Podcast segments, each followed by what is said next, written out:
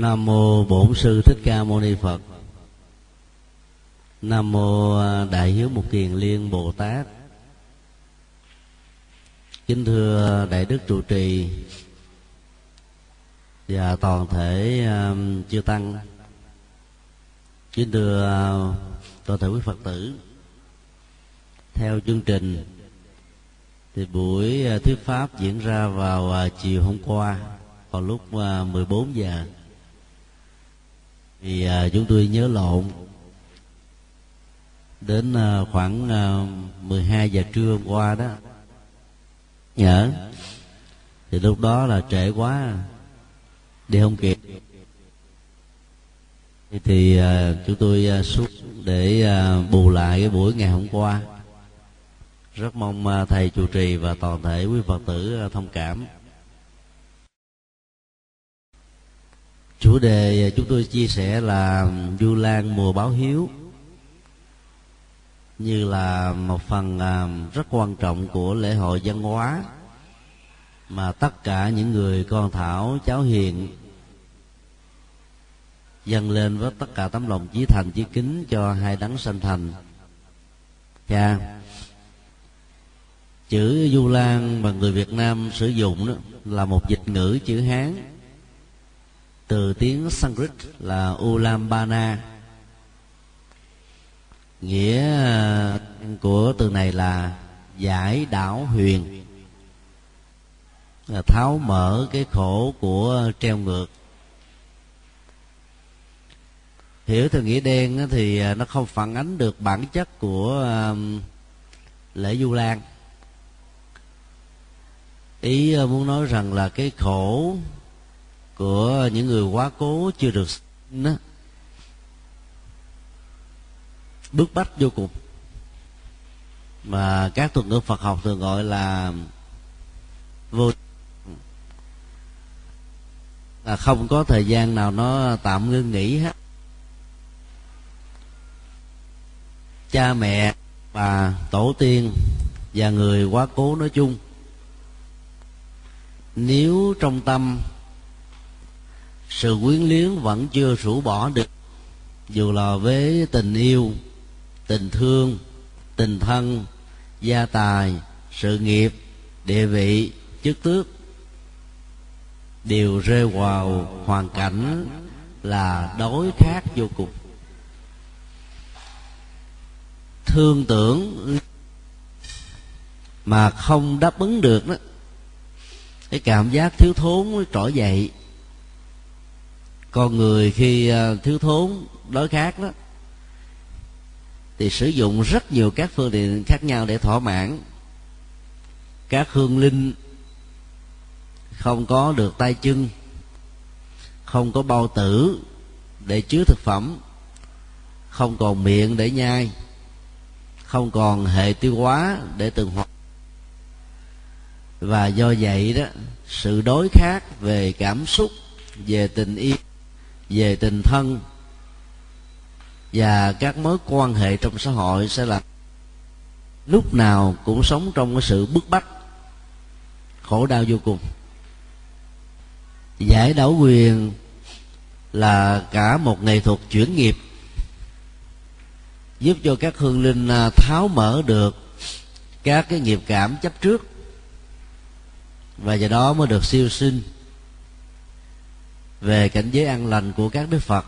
Còn nếu làm lại con người đó sinh ra trong một gia đình có đầy đủ phước báo hoàn cảnh thuận lợi giai đoạn lịch sử đó là hòa bình mọi nỗ lực chân chính đó, đều đạt được như à, sở nguyện. Phần à, phiên âm à, đầy đủ nó gồm có ba từ là du lan bồn chữ thứ ba là chữ bồn làm cho rất nhiều người bị à, hiểu sai nghĩa là cái chậu hay là cái thao cái thúng. Cho nên à, đã có một giai đoạn rất dài đến ngày à, lễ du lan ở trong tháng bảy, âm lịch nói chung. Có nơi thì làm đúng ngày rằm, có nơi thì trước đó vài ngày. Thì các phật tử đó thì điều đội của mình một cái chậu hay là một cái mâm. Trên đó có chiếc y công đức cúng dường cho chư tăng. Rồi à, trái cây phẩm vật. Với tất cả lòng thành kính nhất. Là cơ quan quan trọng nhất của à, toàn cơ thể.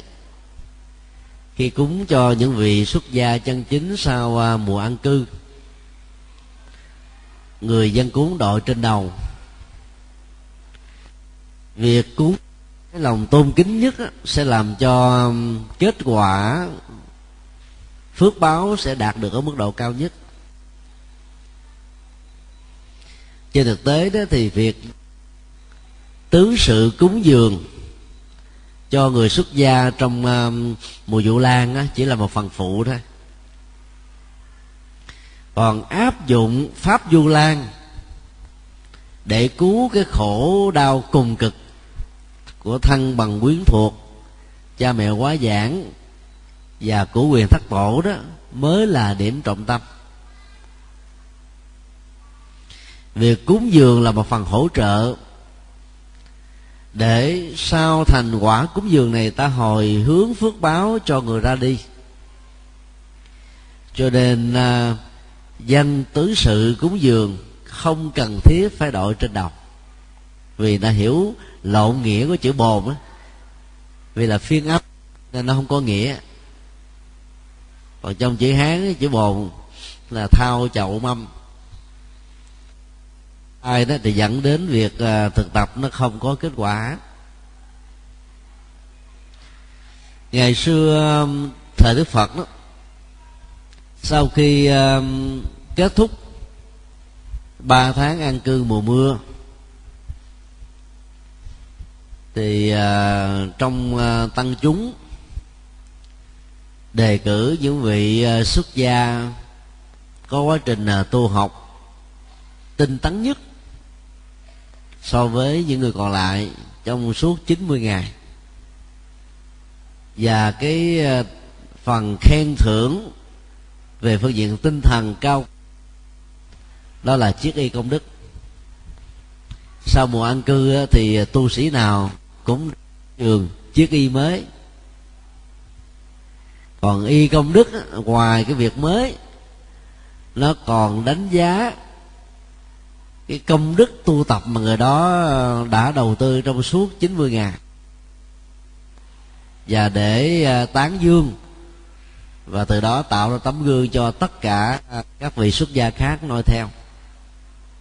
Như vậy y công đức là một à, à, tặng phẩm văn hóa có giá trị à, à, khen tặng về thành quả tu tập của một vị xuất gia chân chính. Từ đó ta có truyền thống là cúng dường y. Ngày nay đó thì việc cúng dường y đó thì nó lại không cần thiết nhiều như là ngày xưa. Thời đức phật đó thì mỗi một năm các vị không nhất là phải mai chiếc y mới. Cái y đó nó vẫn chưa cũ số lượng y quy định đó, tối đa là ba mà bị hư cũ rách đó thì ta mới thay mới. Còn khi phật giáo truyền sang việt thì việc uh, sử dụng y đó nó không còn như là ngày xưa nữa. Cho nên uh, các vị xuất gia thường tiếp nhận giải từ à, tín đồ bất cứ một thời điểm nào trong năm. Đến rằm tháng 7 đó đôi lúc là cái nhu cầu để nhận y may mới là không cần. Do đó để cho việc cúng dường có kết quả tốt thì khi cúng dường chúng ta nhờ um, thầy chủ trì tư vấn rằng là ở trong chùa năm nay nó cần cái gì thì việc cúng dường đó nó mới có giá trị sử dụng thiết thực. Nếu tất cả đều cúng y hoặc là những uh, nhu yếu phẩm hàng ngày đó thì số lượng đó nó nhiều quá thì làm sao người xuất gia sử dụng hết được? Đức Phật dạy là không có tích chứa những uh, sở hữu vật chất nhiều vì uh, cái đó có thể làm trở ngại người xuất gia cho nên ta phải à, cúng những thứ cần thiết thôi. Do đó y công đức á, là à, cái phần dân cúng à, quan trọng. Bây giờ nó trở thành như là một cái yếu tố tượng trưng ra. Rất nhiều các vị xuất gia trẻ bao gồm các chú sa di các cô sa di ni và thức somanani hay là các thầy mới thọ giới tỳ kheo các cô mới thọ giới tỳ kheo ni. Cần rất nhiều các cái ờ, sự hỗ trợ cho việc ờ, học Phật. Ngày nay thì các trường lớp Phật học có mặt ở khắp nơi. Và thỉnh thoảng có nơi đó thì vẫn ờ, tiếp nhận học phí. Giống như là các trường dân lập hay là trường quốc dân bên ngoài để học có kết quả đó thì tăng ni trẻ lại cần đến sách vở Phật học nghiên cứu. Những tài liệu băng giảng để nghe. Và có nhiều tài liệu chừng nào đó thì việc học đó, nó có kết quả chừng đó.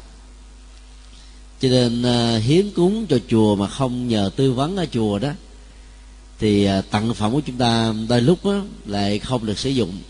Ví dụ giờ y áo đủ rồi Ờ, ai có cúng giải thêm giải đó cũng để hai ba năm sau mới xài đến. Trong khi đó cái nhu cầu về việc học phật đó, đang cao.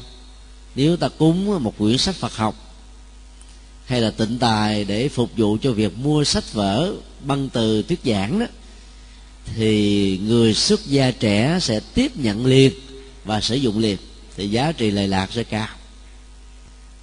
Trở lại vấn đề về pháp quốc tế của kinh du lan Đức Phật uh, xác định rất rõ đó đối tượng cứu tế không chỉ đơn thuần là mẹ của ngài một kiền liên mà là tất cả mọi người. Pháp cứu tế ta toan giảng nói cho mọi người thoát khỏi ách nạn nó khác với quan niệm của chúng ta chỉ cứu cho cha mẹ mình hết. Là ông bà tổ tiên người thân quyến thuộc như vậy là tấm lòng của chúng ta vẫn đang còn có những giới hạn nhất định. Ta hướng tâm về à, các chúng sinh. Bởi vì à, nỗi khổ, niềm đau của chúng sinh rất là đa dạng. Có người đó khổ đau à, về vật chất, nghèo và ngặt.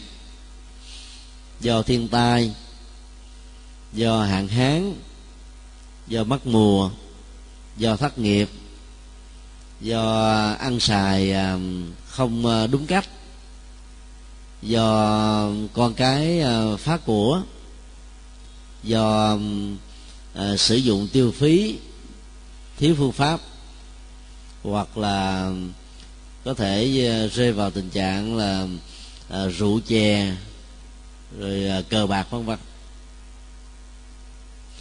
Những nỗi đau như vừa nêu đó nó làm cho chúng sinh nó lẫn quẩn ở trong um, sự bế tắc. Và sự hỗ trợ rất cần thiết trong tình huống này để giúp cho người khổ đau vượt qua được bế tắc của họ. Khổ đau thứ hai là khổ đau về bệnh tật. Hầu như bệnh đeo mang với kiếp người. Vấn đề chỗ là bệnh nhiều hay ít? Bệnh nặng hay là bệnh nhẹ thôi? Làm con người, ai cũng có bệnh hết. Đức phật thích ca cũng bệnh. Chết cũng vì bệnh. Các vị bồ tát cũng có bệnh. Các vị a la hán cũng có bệnh. Và rất nhiều trong số đó cũng chết vì bệnh. Vì bệnh là một quy luật. Và đức phật xác định trong bài kinh tứ diệu đế rằng là già, bệnh và chết là ba yếu tố làm cho con người khổ đau vì phải đối diện trước sanh lưu tử biệt.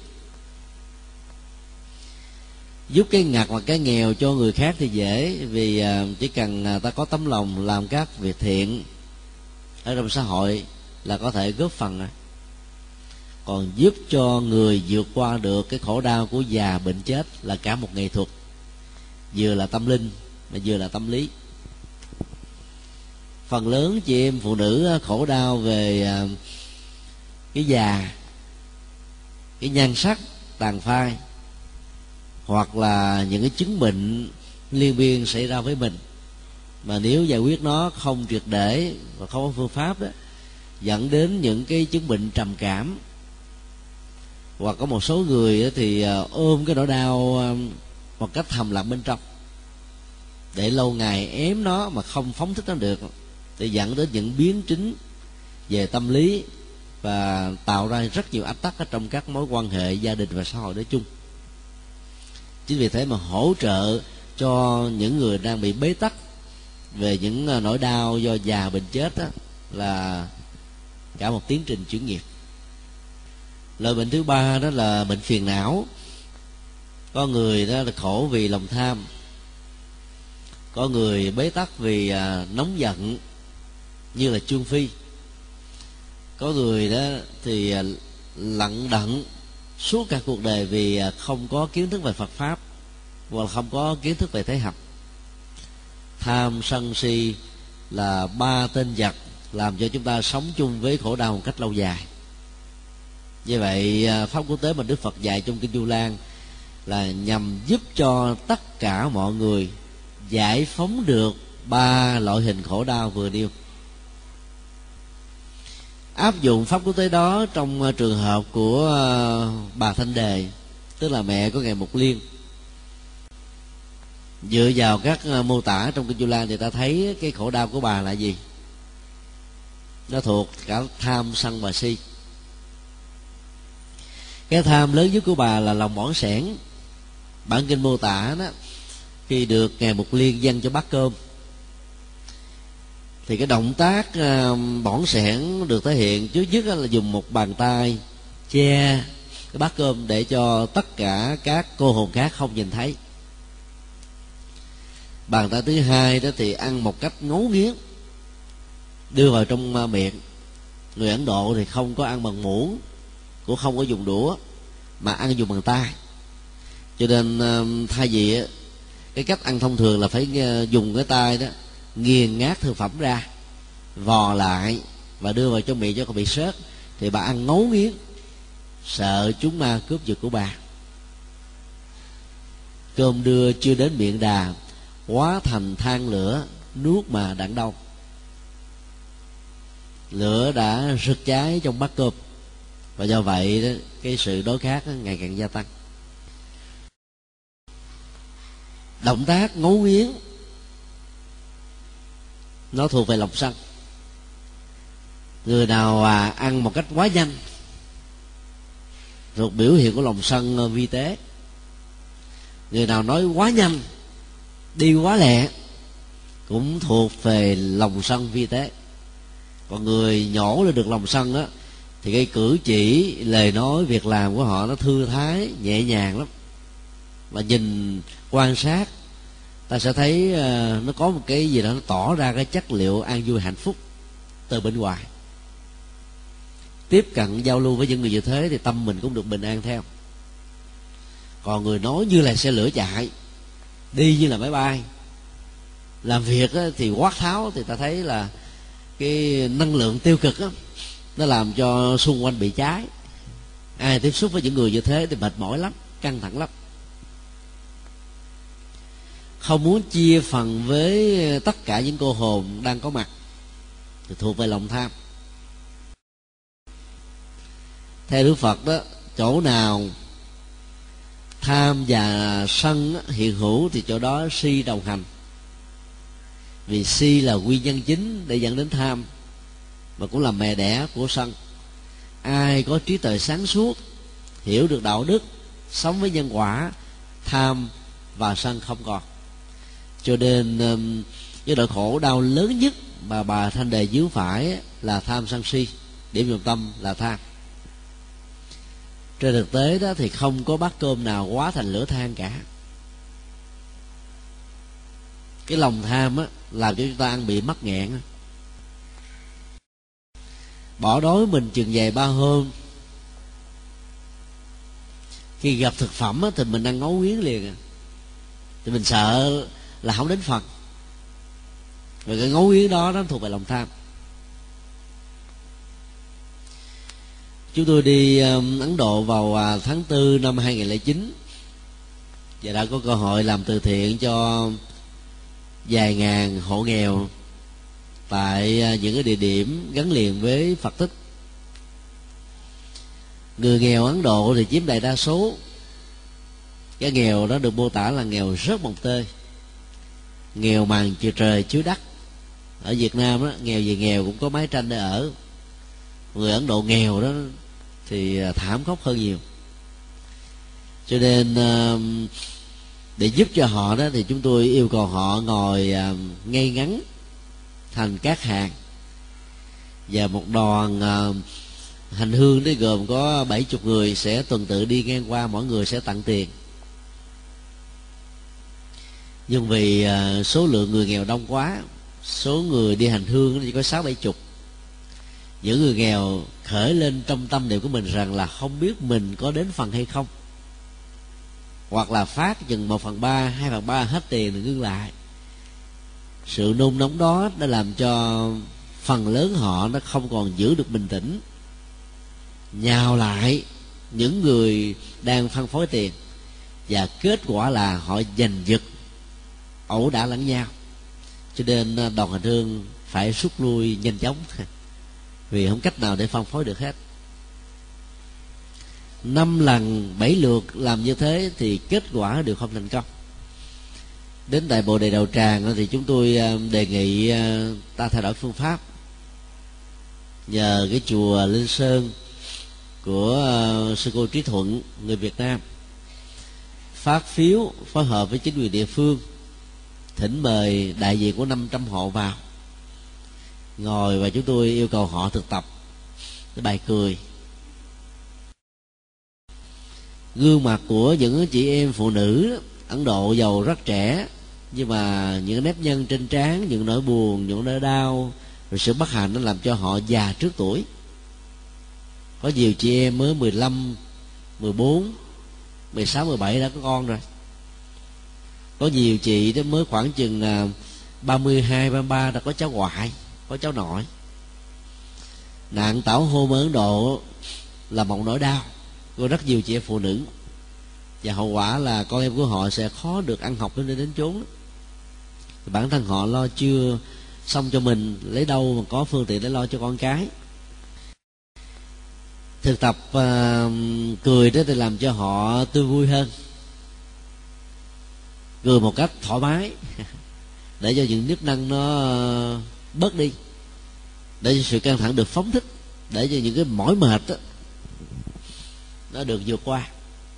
Nên cười được xem là nhiều tháng thuốc bổ là thế. Sau đó thì à, chúng tôi yêu cầu họ thực tập niệm danh hiệu đức phật bằng tiếng bali.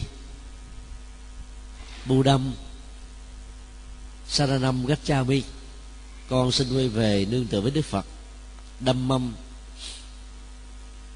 gachami rồi à, sangam buddhanam gachami là con xin viên về nương tựa với giáo pháp và với các vị xuất gia chân chính như là một nỗi niềm của hạnh phúc. Sau đó mới phát à, quà gạo và tiền cho họ. Khi mà một người à, có cảm giác rằng là cái phần à, tặng phẩm giúp đỡ nó sẽ không có hồi đến mình đó, thì dễ dàng sanh ra nỗi lo. Mà nỗi lo làm cho họ phải dành cho cái phần với những người khác. Ít nhất là dành được phát trước, được nhận trước. Và kết quả là phần lớn sẽ không ai được nhận và không ai được phát hết vì nó dẫn đến tình trạng ẩu đả. Cái đó, ta có thể hiểu, nó giống như là lửa than vậy. đối với một người đang đói khát mà dùng cơm đó, ăn ngấu nghiến thì sẽ bị à, mắc nghẹn nếu như ăn có ờ, cá xương đó xương mà dính cái cổ là có phải đi cấp cứu nó còn nguy hiểm hơn là than lửa nữa.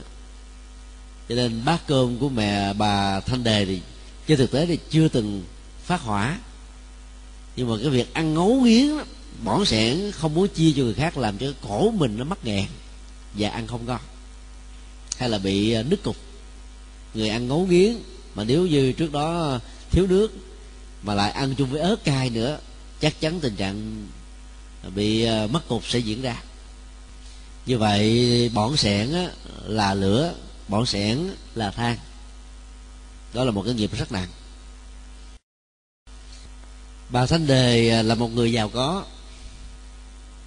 Dân gian trung quốc đã mô tả một bà thanh đề rất khác với lịch sử cho rằng sở dĩ bà bị đọa địa ngục á, là do vì bà nghèo, chắc mót lúa sau vụ mùa. Rồi à, tự tay mình à, làm cho nó trở thành là gạo, đem dân cúng cho một ngôi chùa. Hòa thượng chủ trì đó, có được tha tâm thông, đánh giá được tấm lòng cao thượng của bà, cho nên mới xem bà như là đại thí chủ, yêu cầu tăng chúng phải tiếp đãi một cách nồng hậu thì những vị ờ, làm công tác tri khách tức là tiếp uh, tiếp khách đó, nghe nói đại thế chủ tưởng là người giàu. Cho nên uh, khi bà đến cầm trên tay một uh, thúng gạo ăn mặc sốc xếp đó, thì tưởng bà là một cái người ăn xin. Cho nên không có tiếp bà. Kết quả là bà trỗi lên sự giận tức và thù các ông thầy chùa. Trả thù á, thì bà mới làm à, à, bánh bao bánh tét bánh chưng có thịt chó để cho các nhà sư phải dứa vào cái nghiệp là ăn mặn. Kết quả là chết bị đọ xuống à, địa ngục không siêu thoát được. Câu chuyện dân gian đó là không có thật. Thực tế đó cái giàu sang của bà thanh đề không có người thừa kế gia tài vì con của bà là một liên đã đi tu và trước khi ta qua đề đó nếu lòng liếng tiếc và gia tài sự nghiệp vẫn còn đeo mang đó thì cái chết sẽ làm cho chúng ta trở thành là một hồn ma. Các vị vua ai cập á, do vì à, tin tưởng rằng là âm phủ là kiếp sống vĩnh hằng dương gian chỉ là tạm bợ nên đã đầu tư à, tất cả những cái à, tiền bạc và ngọc ngà châu báu nạp triều cống của nhiều người đó, làm ra một cái kim tự tháp, trong đó chứa đựng rất nhiều à, củ quý. Và khi ông chết á, hoàng hậu, cung tần mỹ nữ mà được ông sủng ái cũng được chôn sống theo. Và thi thể của ông á, được ướp xác để sống đời đời kiếp kiếp quan niệm đó đã làm cho rất nhiều vị vua ai cập đó tồn tại rất lâu trong cảnh giới ngạ quỷ. Và đó là một nỗi đau về liếng tiếc tài sản. Như vậy pháp cứu tế trong kinh du lan dành cho bà mục liên đó là làm thế nào để giải phóng được cái tâm bỏng sẻn của bà. Chấp trước và gia tài sự nghiệp mà bà đã gây dựng mà không có người kế thừa cách thức ờ, được đức phật khuyên ở trong kinh chu lan rất đơn giản. Thứ nhất là mục liên không thể tự mình cứu giúp được mẹ mình, giàu có sát pháp thần thông rất đặc biệt. Là bởi vì người mẹ nào cũng có cảm giác rằng con của mình cũng là con từ thợ bé thơ về trước. Cho nên giàu mục liên đã trở thành thánh. Thì cái mức độ áp phê trong lời khuyên của ngài mục liên dành cho bà hầu như không có thuật ngữ dân gian thường nói là bụt nhà không thiên là thế. Muốn độ người cha, người mẹ đó, các vị con xuất gia trong nhà nói không có kết quả bằng nhờ các vị đồng tu. Nói giúp bác sĩ là con cái ở trong nhà sẽ trị cho cha mẹ không hiệu quả bằng các bác sĩ khác. Đó là vấn đề tâm lý. Ngày một tiền liên ờ, vào thời điểm ờ, đó đó thì đâu có tiền bạc vì thời của đức phật là không có vị xuất gia nào giữ tiền, không tiếp nhận tiền. Thì lấy đâu có tiền để mà cúng dường trai tăng lớn, mười phương tăng câu hỏi, từ khắp nơi trở về. Chỉ nhiên đó là tín đồ của ngài một kiền liên tức là các phật tử thuần thành. Vì à, kính mến à, phục cái đức tu và thần tông à, đặc biệt của ngài mà họ đã phát tâm để cúng dường cho hàng chục ngàn chư tăng có mặt cùng với đức phật. Cái hành động này làm cho mẹ của mục liên phải suy nghĩ lại đó. Suốt cuộc đời ta làm lụng, có được tài sản, số tiền của cải đó ta không dám chia sẻ cho ai. Mặc dầu có rất nhiều người bị khổ đau, nghèo khó trong cuộc đời, nếu được chia phần á, vượt qua được bệnh tật và cái chết. Do vì tiếc cái của cải đó mà chết không được siêu, giờ trở thành là quý đói trong khi đó, các phật tử, đệ tử con của ta, đâu hề có quan hệ quyết thống, thân bằng quý thuộc. Ấy thế mà dám phát tâm thỉnh mời vài chục ngàn thầy về để cúng dường. Cái đó đó là một sự chuyển nghiệp. Làm cho bà cảm giác là thẹn thùng về sự chấp trước tài sản, dẫn đến cái hệ lụy chứ không siêu và rũ bỏ nó như vậy, cái cách chuyển nghiệp gọi là pháp quốc tế của du lan là bố thí, cúng dường, nhường cơm, xẻ áo, giúp đỡ những kẻ nghèo, kẻ ngặt trong xã hội. Nhờ làm như thế đó, cái tâm liếng tiếc về sở hữu tài sản nó sẽ được giảm đi. Ai cũng quý trọng sở hữu của mình hết là vì mình làm từ mồ hôi nước mắt mà. Một tháng lương ở vùng quê, một triệu đồng, một triệu rưỡi là lớn rồi và cho cái đó giá cả thị trường rất là cao. Ăn một người thì ờ, chưa chắc là đủ nếu sống ở trên thành phố. Ở vùng quê phải tiện tặng ăn ờ, ăn ăn rất là đơn giản thì mới có thể sống đủ. Và bây giờ tài sản đó mà nếu như vô thường nó đến với mình thì, thì mình đâu có cao lòng mà bỏ nó qua. Đó là tâm lý thông thường đó. Đức Phật dạy chúng ta phải thấu rõ được à, vô thường để à, sẵn sàng chấp nhận những cái tình huống bắt trắc diễn ra với mình.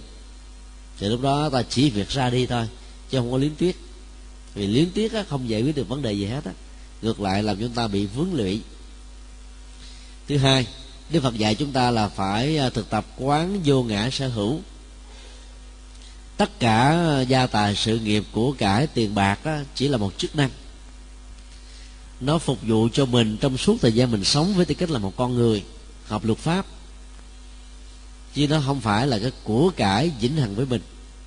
Mặc dầu luật pháp cho phép thừa kế đối với những người thuộc huyết thống trực tiếp, nhưng ta không nên xem nó là của mình vĩnh hằng. Trong một thời gian nhất định mà thôi. Ai hiểu nó là của cải vĩnh hằng nên khi chết đó, ta không rũ bỏ được. Bà thanh đề là một điển hình không rũ bỏ được là một sự trở ngại rất lớn trong tái sinh. Một ý niệm chấp trước về tài sản nó trở thành là một sợi dây xích, trở thành một cái khung tu đài, trở thành như là một quả núi tu di, trở thành như là lửa nóng, nó chói buộc, nó đốt mình, cháy ngày và đêm. Cho nên phải rũ bỏ. Chứ vì thế à, học pháp quốc tế này đó, thì những người có tuổi nếu có gia tài sự nghiệp thì phải làm di chúc đi. Tốt nhất là căn phân cho con cháu khi mình còn khỏe mạnh. Có nhiều người tiếc lắm, không muốn. Chờ tao chết rồi, tụi bay muốn làm gì làm. Cho nên gia tài sự nghiệp không thèm chia cho ai hết trơn. Bản thân mình giữ thì không được, nhưng mà chia lại cũng không vui. Vì có người dặn dai. Vì khi thấy các đứa con bất hiếu với mình cho nên là không nở lòng mà chia gia tài cho chúng. Chờ chừng nào chết rồi nó nó nó hưởng thừa kế thì chịu có đó thôi. Ai không chịu làm di chúc và phân chia tài sản đó, thì cái cơ hội bị dướng chấp vào trong tài sản sau khi chết rất cao. Sau khi làm di chúc rồi, thì cũng đừng bao giờ bận tâm rằng là những người còn lại có làm đúng với di chúc của mình hay không. Chuyện đó không phải là mối quan tâm của chúng ta nữa. Hãy để cho người khác lo việc đó còn bổn phận của mình làm di chúc xong thì nó không còn là sở hữu tài sản của chúng ta về phương diện luật pháp. Và như vậy ta có thể thực tập được vô ngã và do đó ra đi một cách nhẹ nhàng và thư thái. Ai làm được như thế là chuyển nghiệp. Phần lớn người việt nam không chịu làm di chúc cho nên sau khi à, người cha, người mẹ qua đời đó, con cái lâm vào tình trạng là tranh chấp tài sản và trở thành kẻ thù của nhau. Thậm chí là ẩu đả và dẫn đến án mạng nữa. Người cha, người mẹ nào mà có một cái gia đình, những đứa con sống như thế đó, thì khi chết khó siêu được lắm. Cái mối quan hoài, đau lòng nhìn thấy cái cảnh, gọi là, không hạnh phúc trong gia đình của mình, sẽ làm cho họ không an lòng mà ra đi cho nên rút kinh nghiệm từ bài học của bà thanh đề đó, là nếu ai không có con cháu để kế thừa, thì hãy làm di chúc hiến tặng, cúng cho các cái trung tâm từ thiện hay là các ngôi chùa với cái mục đích rõ ràng và không được sử dụng sai mục tiêu mà mình đã đã đã di chúc. Thì sau khi mình chết mình không còn tiếc nuối nữa. Và mình tin chắc chắn rằng cái tài sản để lại đó nó sẽ phục vụ cho những việc làm uh, cứu nhân độ thế. Còn ai có con cháu thì ta phải phân chia rõ ràng đúng theo luật pháp. Đó là pháp quốc tế thứ nhất. Pháp quốc tế thứ hai được kinh du lan nêu ra đó là báo hiếu cho cha mẹ hiện tiền. Đây là phần trọng tâm nhất của kiếp người. Đạo phật được gọi là đạo hiếu về phương diện nhân bản không hiếu kính với cha mẹ ruột thịt của mình mà đi kính mến nhận á, người này làm cha nuôi người kia làm mẹ nuôi là vô nghĩa lắm. Có rất nhiều người bị bế tắc với cha mẹ ruột chỉ vì những cái hơn giỏi chỉ vì trong quá khứ có một lần nào đó người cha vì giận quá đánh một bạt tay hay là phạt mình thuộc xe dầu trước bạn bè mặc cảm xấu hổ cho nên ôm cái mối thù hận và muốn trả thù người cha cho đến trọn đời. Hoặc là có những người mẹ không chiều theo đứa con, khi nó sinh này niệm cái gì đó, trong lúc là gia đình có đủ điều kiện, và nó ôm mối hận đó cho nên nó không muốn thừa nhận người đã sanh ra mang nặng nỗi đau là cha mẹ ruột của mình. Trong lúc đó lại gọi những người khác đồng tuổi với cha mẹ mình là cha là mẹ một cách ngọt xớt cái đó cũng là bất hiếu cho nên hiếu kính phải được thực hiện đối với cha mẹ ruột của mình trước. Sau đó với những người xung quanh. Và muốn làm được như thế đó thì đức phật khuyên là phải xem cha mẹ như là hai vị phật trong nhà.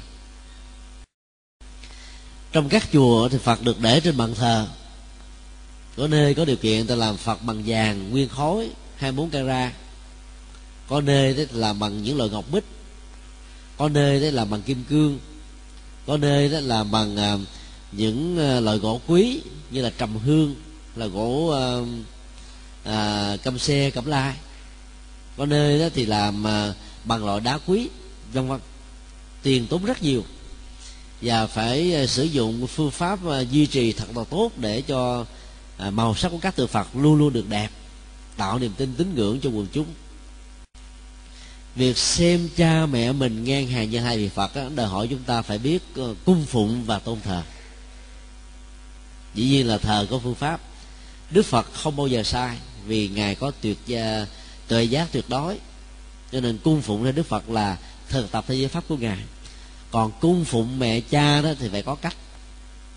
Đối với ờ, các em học sinh hoặc là dưới tuổi vị thành niên từ 18 trở xuống đó thì theo luật pháp cha mẹ hướng dẫn con cái phải nghe theo. Là vì cái kinh nghiệm trong trường đời đó đối với con em nó còn quá ít. Mà nếu như cãi lời cha mẹ thì dễ bị hư lắm. Như gia từ nói là à, con cãi lời cha mẹ trăm đường con hư. Giống như cá mà không ăn muối không chịu ướp muối là cá đó sẽ bị thối bị hư. Thì do vì à, kinh nghiệm và túi khôn á, của thế hệ đi trước ở đây là cha mẹ bao giờ cũng phong phú hơn là những thế hệ đi sau bao gồm là con cái. Do đó, tôn thờ cha mẹ ở tuổi này đó được hiểu là cha mẹ hướng dẫn cho việc ăn học, đạo đức, tôn giáo, sinh hoạt, phong cách sống thì con em phải tuân thủ và thực tập theo. Đừng có cãi lời cha mẹ mà làm cho cha mẹ đau lòng. Như vậy là văn lời và giữ truyền thống văn hóa của quốc gia, văn hóa của đạo phật văn hóa của gia tộc là một trong những sự thể hiện hiếu kính. Ta áp dụng ờ, công thức này, đối chiếu lại ờ, trong gia tộc của mình xem coi ờ, con cái của mình bây giờ có thành viên nào chưa là phật tử thì ta phải hướng dẫn cho chúng trở thành phật tử.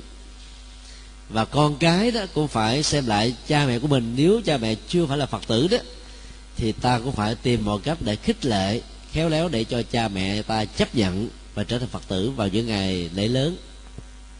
Chúng ta mới được xem là cái người hiếu kính à, thiết thực. Việc làm đó không phải là đơn giản, bởi vì à, có nhiều người cha người mẹ bị thành kiến. Ví dụ trong cuộc đời đã từng chứng kiến hoặc là nghe người ta đồn đãi một vị sư hay là một sư cô nào đó sống không đúng với luật của nhà phật, hay là không có cái hạnh của người tu hoặc là làm sai với tâm chỉ à, cứu sanh độ thế mà đức phật đã khích lệ trên tinh thần vô ngã di tha. Cái thành kiến và cái ác cảm đó đã giữ trong lòng giống như là một cây gai không nhổ lên được. Thì con cái có khuyên cha mẹ cỡ nào đi nữa, cha mẹ cũng không nghe theo. Do đó giúp cha mẹ trở thành phật tử trong tình huống này là cả một thách đố.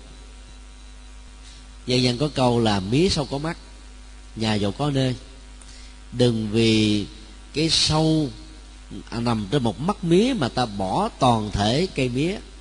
Sâu chỗ nào bỏ chỗ đó thôi còn chỗ nào không sâu ta sử dụng nhé.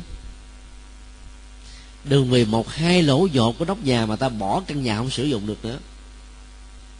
Đừng vì uh, một hai hạt sạn và lúa ở trong uh, nồi cơm mà ta bỏ đi cả một nồi cơm đừng vì một con sâu mà ta bỏ luôn cả một nồi canh.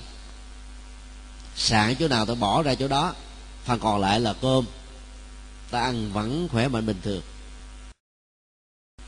Cái quy nạp dân gian nó thường dẫn đến thành kiến đó ta bị ám ảnh bởi một người. Rồi ta nhân rộng tất cả những người còn lại, cũng giống như là bản sao của người đó. Và kết quả là ta nghĩ oan cho người khác. Và do vậy ta tổn thất niềm tin đánh mất cơ hội để trở thành một phật tử để hưởng được an vui và hạnh phúc trong đời. Cho nên những người con cháu đó phải à, phân tích cho cha mẹ thấy rõ sự khác biệt như thế này. Và đồng thời đó, tìm những vị chân tu thật học để hướng dẫn cha mẹ mình quay về tháo dỡ cái sự khủng hoảng niềm tin trong quá khứ. Hoặc là ta tìm những cái băng giảng của những vị thuyết giảng có chiều sâu thì à, cha mẹ khi nghe thì tháo mở được những cái nghi tình. Nhờ đó có thể à, trở thành phật tử. Cho nên cung phụng cha mẹ như phật không có nghĩa là cha mẹ mình yêu cầu cái gì là mình chiều theo cái đó. Ví dụ như là người cha có chứng bệnh nghiện rượu lâu lâu đó, đóng vai trò là chí phèo làm nư với con cái. Bây giờ tụi bay phải mua cho tao là một kết bia hai chục lon là 10 lít rượu uh, thì tao uh, mới xem tụi bay là con. Nghe và cung phụng theo kiểu đó là giết cha chết sớm. Như vậy tình huống nào thì ta cung phụng mà tình huống nào không cung phụng là điều mà mỗi người phải tự suy nghĩ thật kỹ. Những tiêu thụ gì ảnh hưởng đến sức khỏe ảnh hưởng đến mạng sống ảnh hưởng đến tuổi thọ ảnh hưởng đến tư cách ảnh hưởng đến đạo đức và nhân phẩm thì con cái hiếu thảo tuyệt đối không nên chiều theo cha mẹ. Ví dụ ờ, một người cha, người mẹ nào đó đang bị bệnh ờ, sơ gan cổ trướng,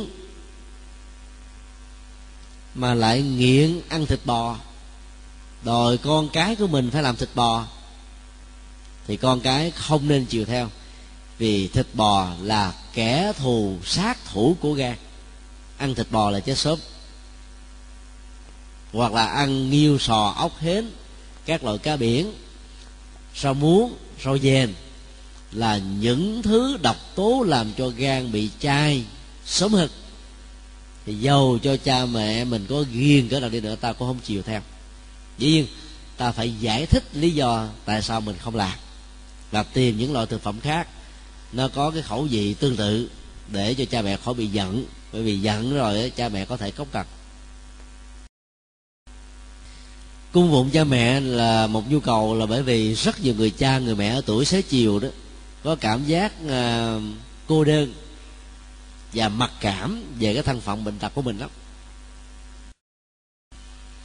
Kinh báo ơn cha mẹ đức phật nói là cha mẹ khi giúp cho con cái thì không có tính lời. Và mô tả cái trạng thái mang thai đó rất là ấn tượng. Hoài thai như mang đá thương con ngại gió mưa áo quần không sửa soạn, son phấn chẳng còn ưa. Mình mang một cái gì đó trên đôi vai đó, một, hai ngày là thấy mệt à. Dầu là đi du lịch, tối về nghỉ. Ấy thế mà mình còn chịu không nổi, huống hồ mình mang, người mẹ mang thai, tức là mầm sống của đứa con á, là ở phía trước bụng mình. Nó không có cái thân để ghi lại, để đỡ, như là cả cái lưng và cái vai cho đức phật nói như mang đá, nặng lắm. Nhưng mà vì thương đứa con người mầm sống đó. Cho nên người cha cũng ngại gió mưa và người mẹ lại càng ngại gió mưa hơn. Để cho sức khỏe của đứa con được đảm bảo. Chứ trong lúc mang thai đó mà người mẹ nào không biết giữ mình, lội xuống nước nhiều, nhất là vùng quê, ngâm tay xuống nước nhiều đó, thì sau này là mình bị chứng bệnh đau nhức xương khớp rồi à, còng lưng, vân vân. Và đứa con cũng có những cái chứng bệnh đó từ lúc mới sinh ra. Ngại gió mưa là để giữ được thể trạng sức khỏe cho đứa con. Áo quần, trang sức phẩm, nó được à, được xem như là sở thích của chị phụ nữ. Nhưng mà khi mang thai rất nhiều người, mẹ đó không còn bận tâm đến cái đó nữa, mà chỉ bận tâm đến cái mầm sống trong bụng của mình tức là phải hy sinh hết những cái đẹp, cái hạnh phúc của riêng mình để dành cho đứa con được hạnh phúc. Đó là chưa nói đến cái việc mà kiên cử, ăn uống, rồi thay đổi tánh khí, tạo niềm vui, nụ cười, rồi à, sự hân hoan, hớn hở. Thì tất cả những cái này nó nó cả một nghệ thuật huấn luyện. Thì đứa con sau này đó mới tiếp nhận được những cái tính cách cao thượng mà người mẹ có. Bởi vì à, người mẹ nó truyền sức sống cho đứa con con thông qua cái nhau và do đó, dòng cảm xúc đã ảnh hưởng trực tiếp đến tính cách của con cái. Giàu sanh ra đứa con à, bị bệnh tật. Đuôi, cùi, sức, mẻ à, điếc, câm. Hay là mất à, khả năng ý thức, thì cha mẹ cũng không bao giờ bỏ. Và thương còn hơn là những đứa con lành lặn khác, mà không hề bao giờ kể công, kể sức cả do đó việc cung phụng cha mẹ đó nó phải tránh cái tình trạng um, kể lễ. Bởi vì kể lễ làm cho cha mẹ có cảm giác uh, sầu đau khổ lụy rất lớn. Về pháp quốc tế trong tình huống này là làm sao để cho cha mẹ ở tuổi xế chiều nó cảm thấy hãnh diện hạnh phúc có được những đứa con trưởng thành về nhân cách thì đóng góp cho xã hội rất nhiều lĩnh vực khác nhau. Nói một cái khác là trở thành người tốt là một phương diện của hiếu thảo. Có rất nhiều tình huống người con không thể nào trực tiếp cung phụng cha mẹ vì à, nghĩa lớn của quốc gia đại sự. Trong lúc mà quốc gia lâm quy cần đến sự đóng góp của tất cả mọi thành phần, bao gồm là thất phu. Có người à, xa gia đình cả mấy chục năm để mong cái ngày quốc gia được độc lập và khải hoàn. Như vậy mấy chục năm đó đó, họ đã không trực tiếp chăm sóc cha mẹ và báo hiếu và đền đáp. Nhưng nếu họ đi vì cái nghĩa lớn thật sự đó, làm cho xã hội xả tắc được bình yên, hòa bình, không còn nạn chiến tranh, hận thù, chết chóc, bị đô hộ, nô lệ, thì các hành động đó đó vẫn được xem là gián tiếp báo hiếu. Vì đức phật nói cái hiếu đó, trong đạo phật nó gồm có bốn phương diện. Hiếu với quê hương tổ quốc hiếu với cha mẹ sanh thành hiếu với thầy cô dạy dỗ và hiếu với tất cả mọi thành phần trong xã hội đã góp phần tạo ra xã hội được vận hành. Cho nên ờ, có tình huống ta không thể trực tiếp báo hiếu cho cha mẹ thì việc trở thành người tốt và có ờ, đóng góp cho xã hội cũng là một thức báo hiếu. Có cái khác là tự lập nghề nghiệp bằng mồ hôi nước mắt hợp với luật pháp thuận với đạo đức được xem là sống có hiếu. Do đó à, lấy tiền bạc trong các cái giao dịch sai à, sai luật mà tặng biếu cho cha mẹ chưa chắc nó là hiếu.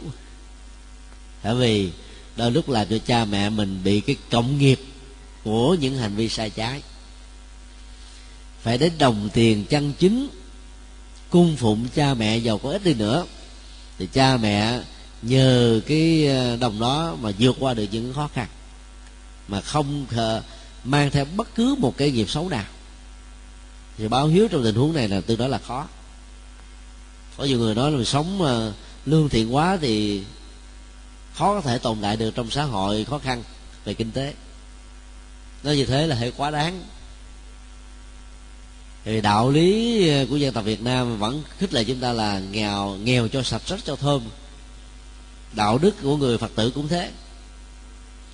Triệu triệu con người lương bổng thấp trong uh, xã hội vẫn có thể sống một cách thoải mái. Không có lý do gì mà ta nghĩ rằng là à, lương bổng thấp là ta không sống được hạnh phúc. Hạnh phúc nó thuộc về cảm giác chứ không thuộc về vật chất. Vật chất thuận lợi chỉ tạo ra cảm giác hài lòng đó và hạnh phúc đó nó là cái sự làm chủ được dòng cảm xúc bên trong. Pháp quốc tế thứ ba được kinh vô gian đề nghị đó là phải truyền bá kinh hiếu tức là kinh vô lan và kinh báo ơn cha mẹ rộng rãi cho mọi thành phần trong xã hội đều được học đều được hành và được phát triển.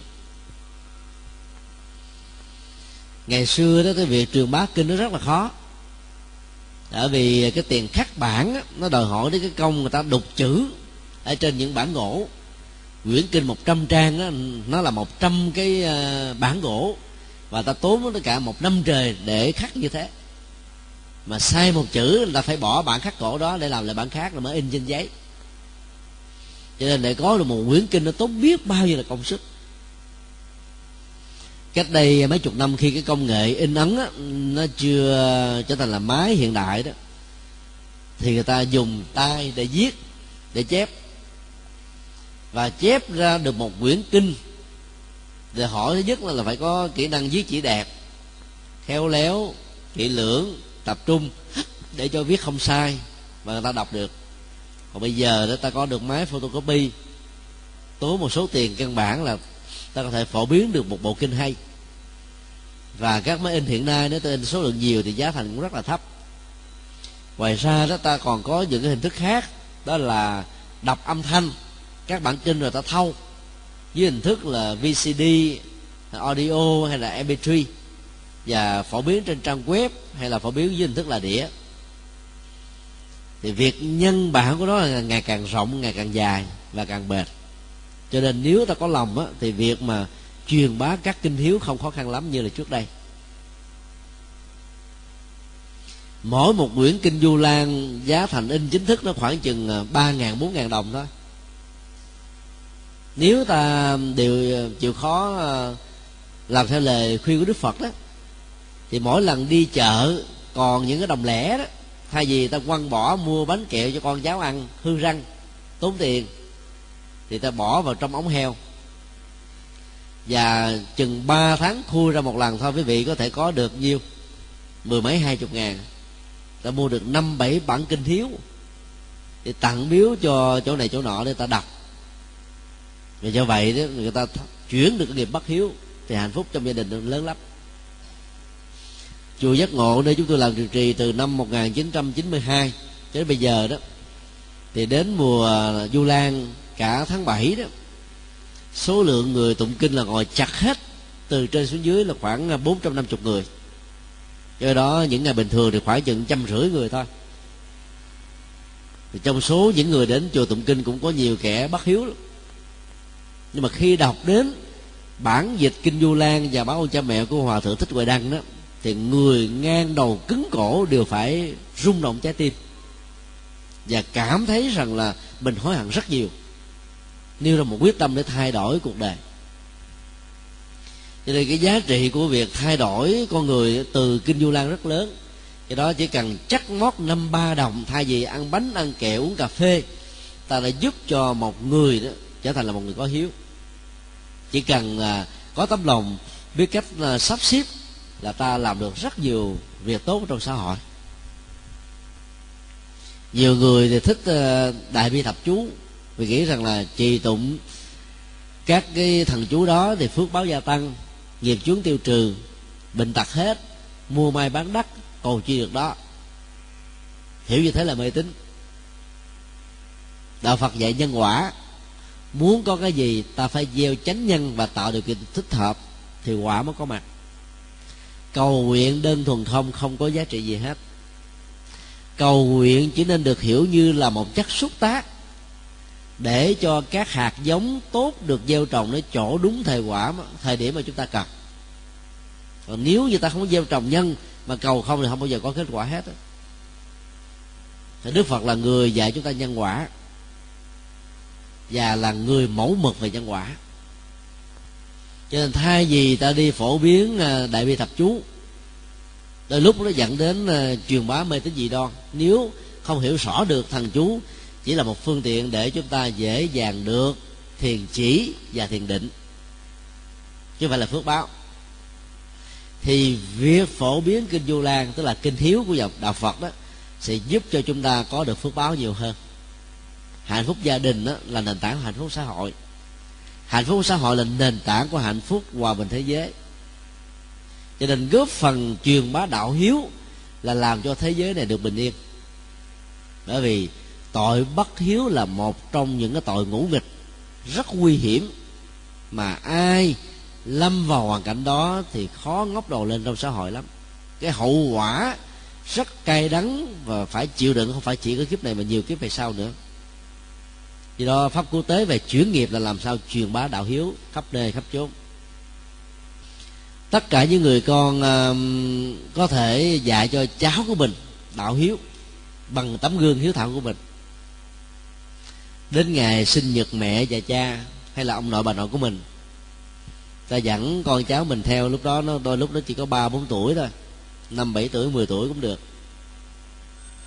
Khoanh tay chào mẹ chào cha chào ông nội, bà nội quay bà ngoại. Rồi gỡ ờ, biếu quà, tiền bạc. Rồi ờ, tới ờ, dùng những ngôn ngữ ăn cần, chu đáo. Truyền thông những điều hết sức là tốt đẹp, làm cho cha mẹ ông bà mình cười tươi tươi vui, hạnh phúc. Thì những đứa con đó, nó sẽ tiếp nhận được và nó bắt chước về sau. Chứ còn mình đem cho cha mẹ, con nải chuối, bao thơ chừng năm chục ngàn vài ba bó rau, rồi mình nói nặng, nói nhẹ, quát tháo. Như thể là mình đang nói với người ở đợ của mình. Thì đứa con nó thấy mình bất kính với cha mẹ, sao thì nó bắt chước theo? Cái nhân quả đó ta gọi là nhân quả nhãn tiền. Cho nên à, phải thể hiện sự hiếu kính từ trái tim, chứ không phải là vì ngoại giao, vì à, người ta lấy lòng, mà phải phát xuất từ trong tâm.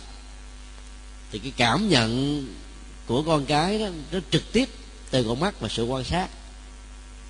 Và do đó, chúng sẽ bắt trước và trở thành là người hiếu kính với chúng ta về sau này. Pháp quốc tế thứ tư được đức phật dạy là, làm thế nào để ờ, giúp cho mọi người thương yêu, chăm sóc lẫn nhau, để cho nỗi đau được giảm đi. Và hạnh phúc bình an nó có mặt khắp mọi nơi, mọi chốn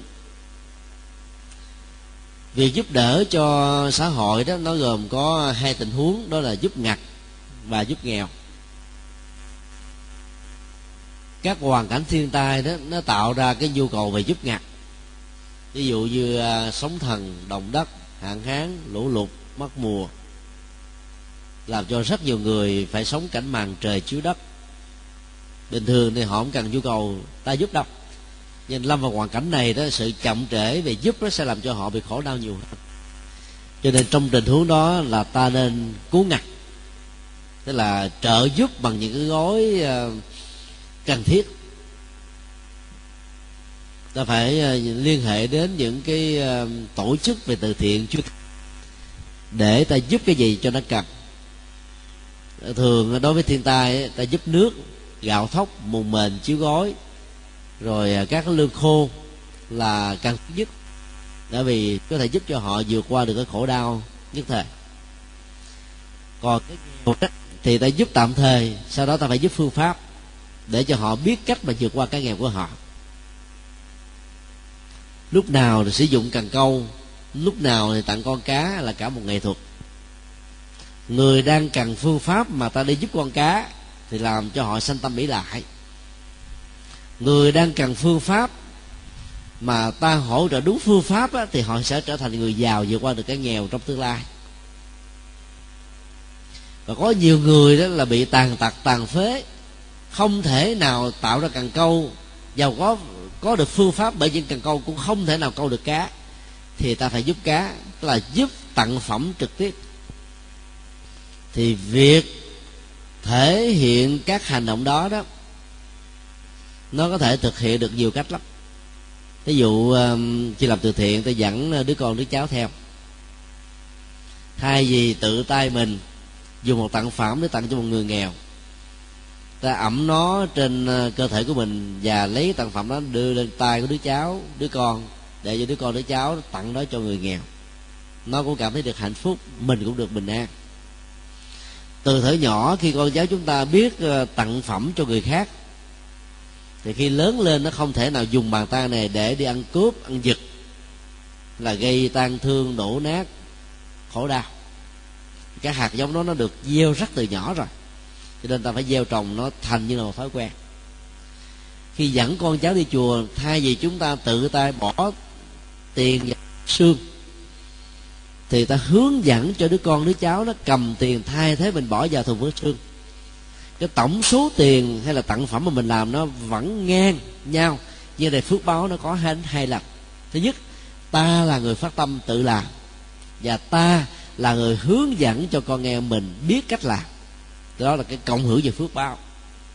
Biết cách làm á, thì phước báo nó lây lan đối với con cháu của mình. Làm công việc đó thì con cháu mình nó có được cái lòng nhân, lòng từ, lòng đạo đức rộng lòng rộng lượng từ nhỏ và khi lớn lên thì chúng sẽ có thể dễ dàng hòa nhập với xã hội và cộng đồng để trở thành những người hữu dụng. Cái cách báo hiếu đó đó rất là thiết thực. Dĩ nhiên đó, cũng nên tránh những tình trạng gọi là anh hùng anh hùng rơm ngày hôm qua chúng tôi mới nghe được một tin ờ, có một phật tử ở ờ, hà nội có một căn nhà nghe bạn bè khích lệ hạnh bố thí cúng dường đó phát tâm bán đứt căn nhà. Để đi thuê nhà ở thôi. Mỗi tháng tốn ờ, khoảng 1 triệu đồng. Cái căn nhà đó bán được 2 tỷ đồng. Thì chị um, tổ chức làm lễ ờ, trai đàn chẳng tế ở huế sau đó ờ, tiếp tục tổ chức ở hà nội. Biết bao nhiêu vị là tán dương công đức của một người phật tử độ 40 tuổi ta mà có được cái sự phát tâm mãnh liệt như thế và họ kể cho chúng tôi nghe, thì chúng tôi có um, góp ý như thế này. Đó là việc không nên làm. Ở trong kinh đó, đức phật dạy đó, ta phải biết cái cách là quản trị tài chính của gia đình và đồng lương của bản thân. Tổng số doanh thu đó, được chia làm bốn phần. Phần một đó là hiếu kính cha mẹ.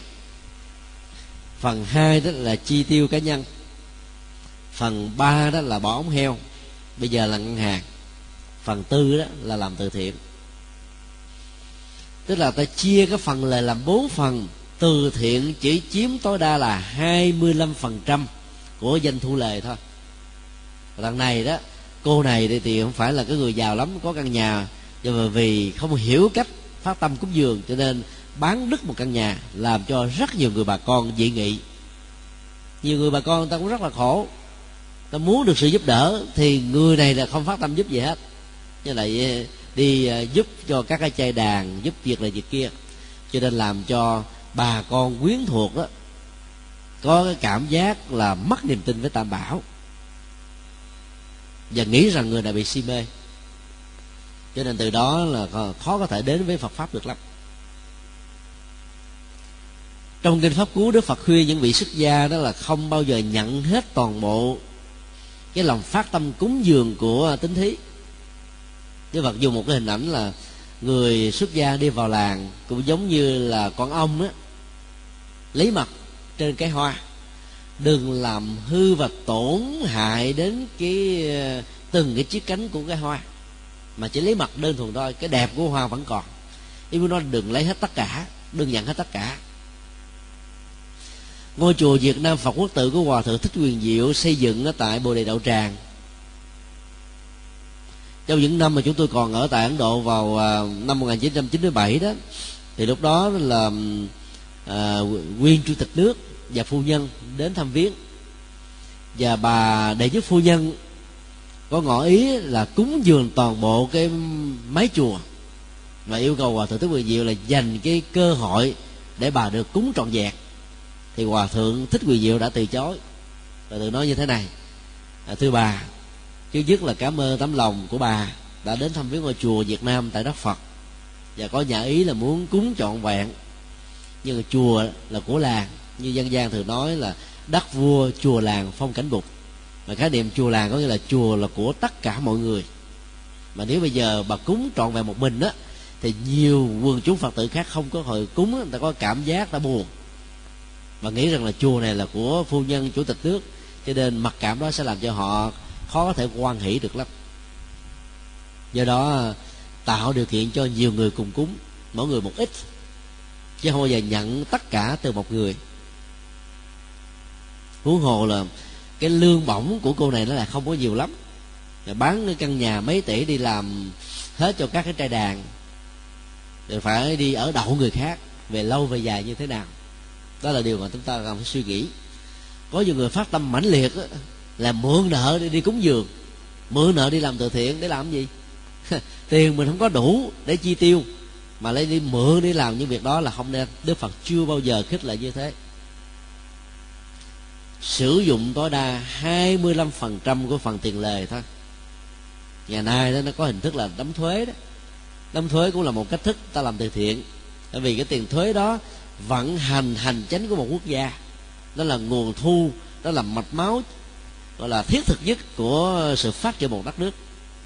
Và những quốc gia phát triển người ta dùng cái tiền thuế đó cho vấn đề cầu đường ánh sáng giao thông rồi à, an sinh xã hội. Và nhiều việc làm rất là có ý nghĩa cho cuộc đời. Cho nên nếu phát tâm làm từ thiện để giúp cho cuộc đời bớt nỗi khổ điều đau đó thì ta phải làm đúng trên thần Phật dạy dĩ nhiên là không bỏng sẻn nhưng cũng đừng có kiểu mà quá mức. Và quá mức thì nó không có độ bền. Ta phải bắt chước cái cách làm à, từ thiện của người Đài Loan. Họ có một ngân quỹ rất lớn. Mà một tháng đó, cái tiền lãi của ngân quỹ này họ dư sức làm từ thiện. Và cái tiền vốn không mất làm quanh năm suốt tháng bao giờ nó cũng còn hết. Còn người Việt Nam mình nó mỗi khi làm từ thiện phải đi vận động. Là vận động xong là làm xanh xanh xanh lần sau đi tiếp tục vận động. Ờ, kết quả là đó khi vận động đó, rất nhiều người ta ngán ngẩm. Làm lần một lần hai được với lần thứ mười thì nó hơi mệt à như vậy là áp dụng pháp quốc tế trong kinh du lan là làm sao để giúp cho xã hội bớt đi nỗi khổ và niềm đau được xem là cách báo hiếu thiết thực. Ai làm được việc đó thì sẽ trở thành được người cao thượng. Cho nên tu học theo đạo phật đó là người, trở thành người tích cực lắm. Có tâm lòng vô ngã dị tha dấn thân phụng sự. Và làm đúng phương pháp. Để cho mọi thân bằng quyến thuộc trong họ tộc hai bên đó, đều cảm thấy quan hỷ với việc làm của chúng ta. Còn nếu không quan hỷ được đó thì họ mất niềm tin với eh, tam bảo mất niềm tin với cuộc đời đó, thì không nên. Nói tóm lại là du lan mùa hiếu thảo đó thì ngoài việc hiếu kính với cha mẹ ruột ta cũng nên hiếu kính với cha mẹ của bên vợ là bên chồng. Làm được như thế thì hạnh phúc gia đình mới được đảm bảo. Và ta cũng nên nghĩ đến những mảnh đề khổ đau trong xã hội để ta giúp cho họ vượt qua. Và làm sao để cho mọi thành viên trong gia đình đó, đều trở thành những người phật tử tuân thành. Pháp âm đạo phật ngày nay xin khép lại nơi đây quý vị muốn thỉnh hoặc ấn tống các đĩa cd về đại tạng kinh việt nam các kinh sách do thầy nhật từ biên soạn các bài pháp thoại các CD về âm nhạc Phật giáo cũng như muốn đóng góp vào các hoạt động từ thiện của đạo Phật ngày nay. Xin vui lòng liên lạc theo địa chỉ Công ty trách nhiệm hữu hạn Đạo Phật ngày nay, chùa Giác Ngộ, số 92, đường Nguyễn Chí Thanh, phường 3, quận 10, thành phố Hồ Chí Minh, Việt Nam. Điện thoại 083 8394 121 083 8335 914 093 863 2991 093 7693 196 Email buddhism today buddhismtoday yahoo.com thích nhật từ yahoo.com Website Quật quay web buddhismtoday.com Quật quay web tủ sách Phật học.com